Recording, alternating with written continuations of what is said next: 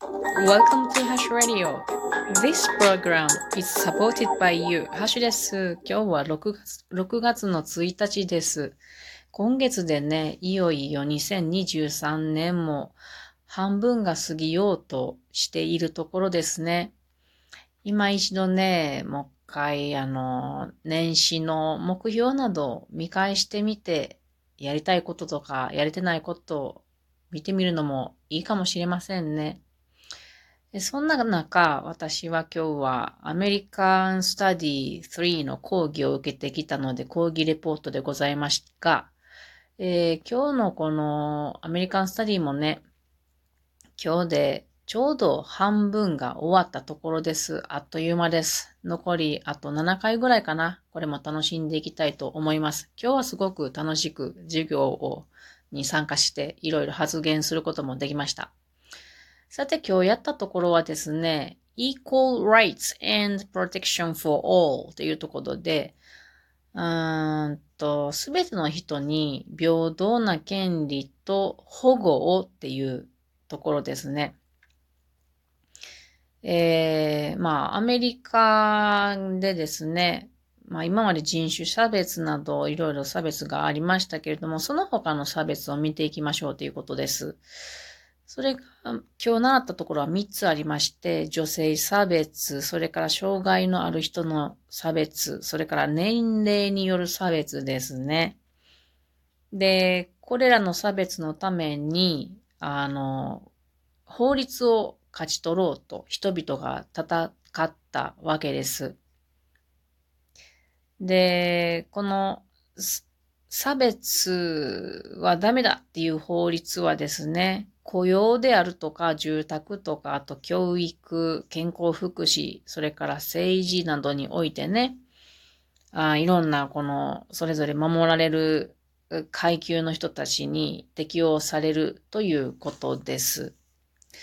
では、性差別から見ていきましょう。性差別はね、まあ女性ですね。女性に対してですね。1960年代から、あの、女性たちはいくつかの平等を、まあ獲得してきたっていうことですね。いろいろこの Women's Movement っていうものがありました。私、音楽聴いてるとね、その頃の女性たちの音楽っていうのがすごく生き生きして力強く伸びやかでね、あの、好きなんですけども、その頃のことですね。えー、この Women's Movement の前っていうのは女性よりもずっと多くの男性が大学に行っていたそうですが、まあ、この、あの、平等を獲得したことによって、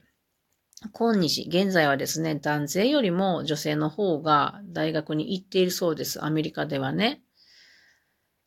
で、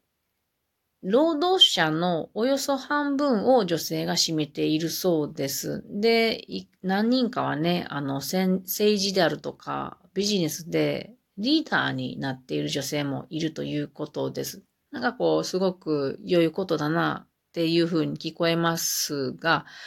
しかしま、まだ今もギャップ、男性と女性の間にギャップがあるっていうことですね。特に仕事現場で。例えば、フルタイムで働いている女性はですね、うんと、給与の面で、例えば男性が1ドル稼ぐとしますよね。同じ条件の同じ経験のあ男性ね。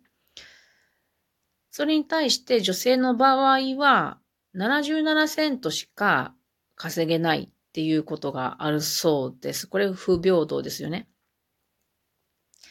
で、あと、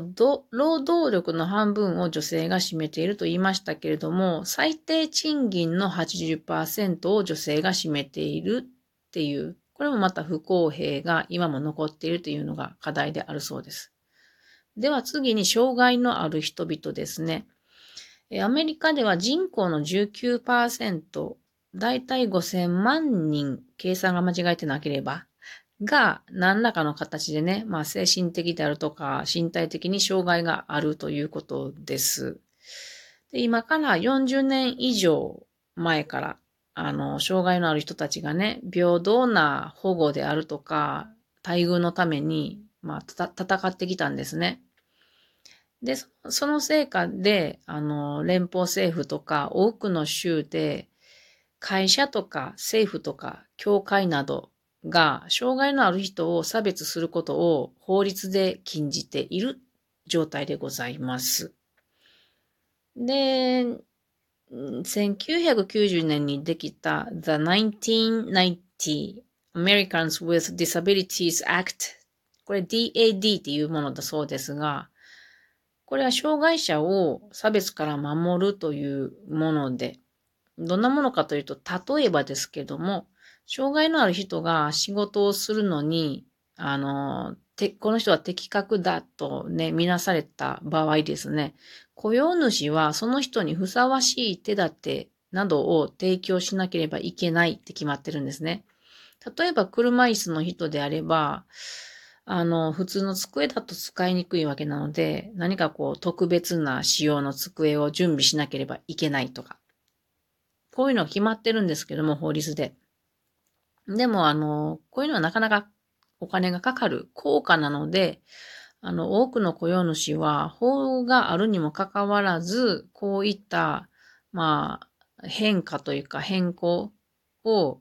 拒んできているというのがあるらしいですね。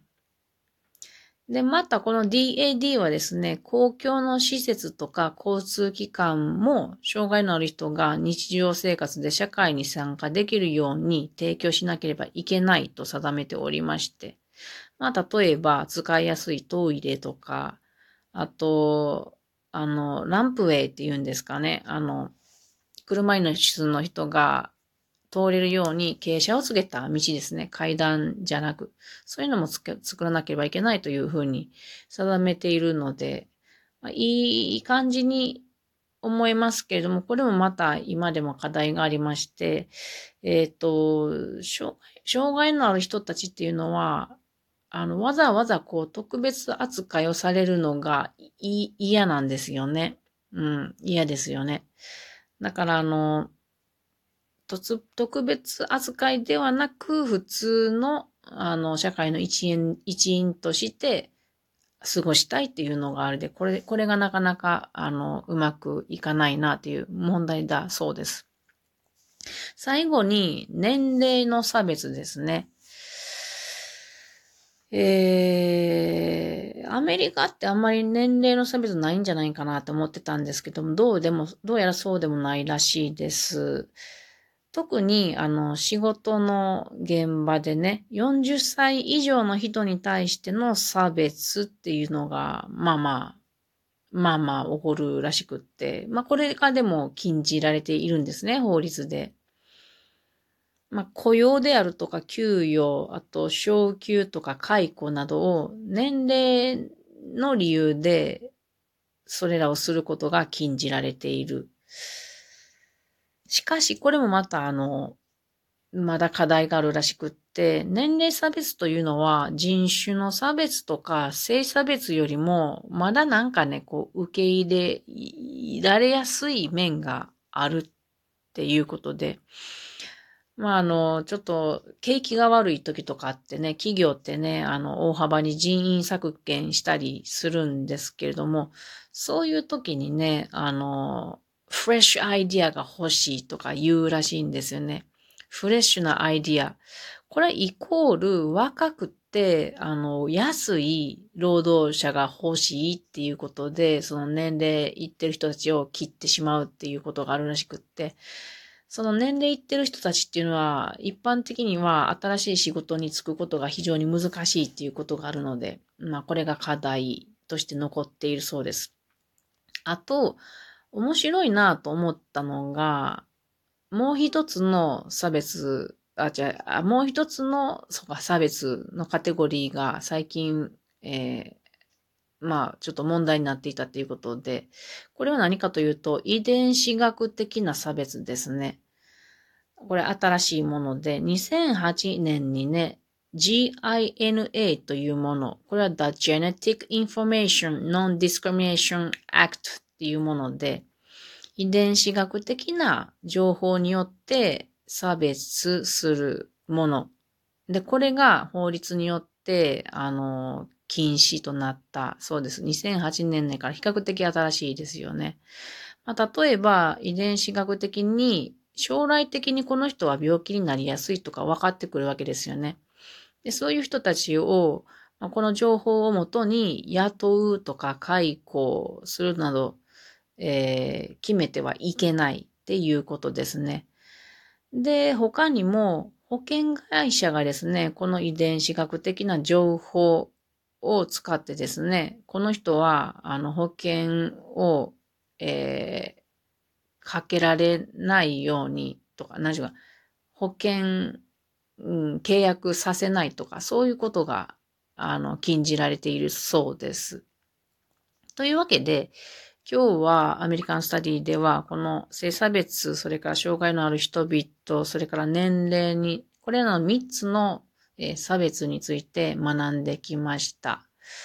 以上、えー、またアメリカンスタディの時に、え、お話できたらいいなと思います。それでは皆さんまたね